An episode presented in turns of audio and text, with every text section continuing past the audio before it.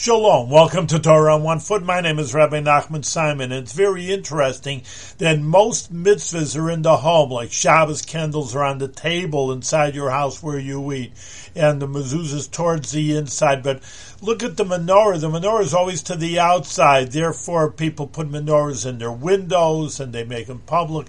And therefore, that's the idea of the outside, because even though it's the darkest time of Hanukkah, because it's the darkest time of the year, literally, but on the, the night is the longest. But on the other hand, the job of the Jewish people, and through Hanukkah lights, is to light up the darkness, that we actually put them near the outside, so that the, all the Hanukkah lights should make the illuminate the outside.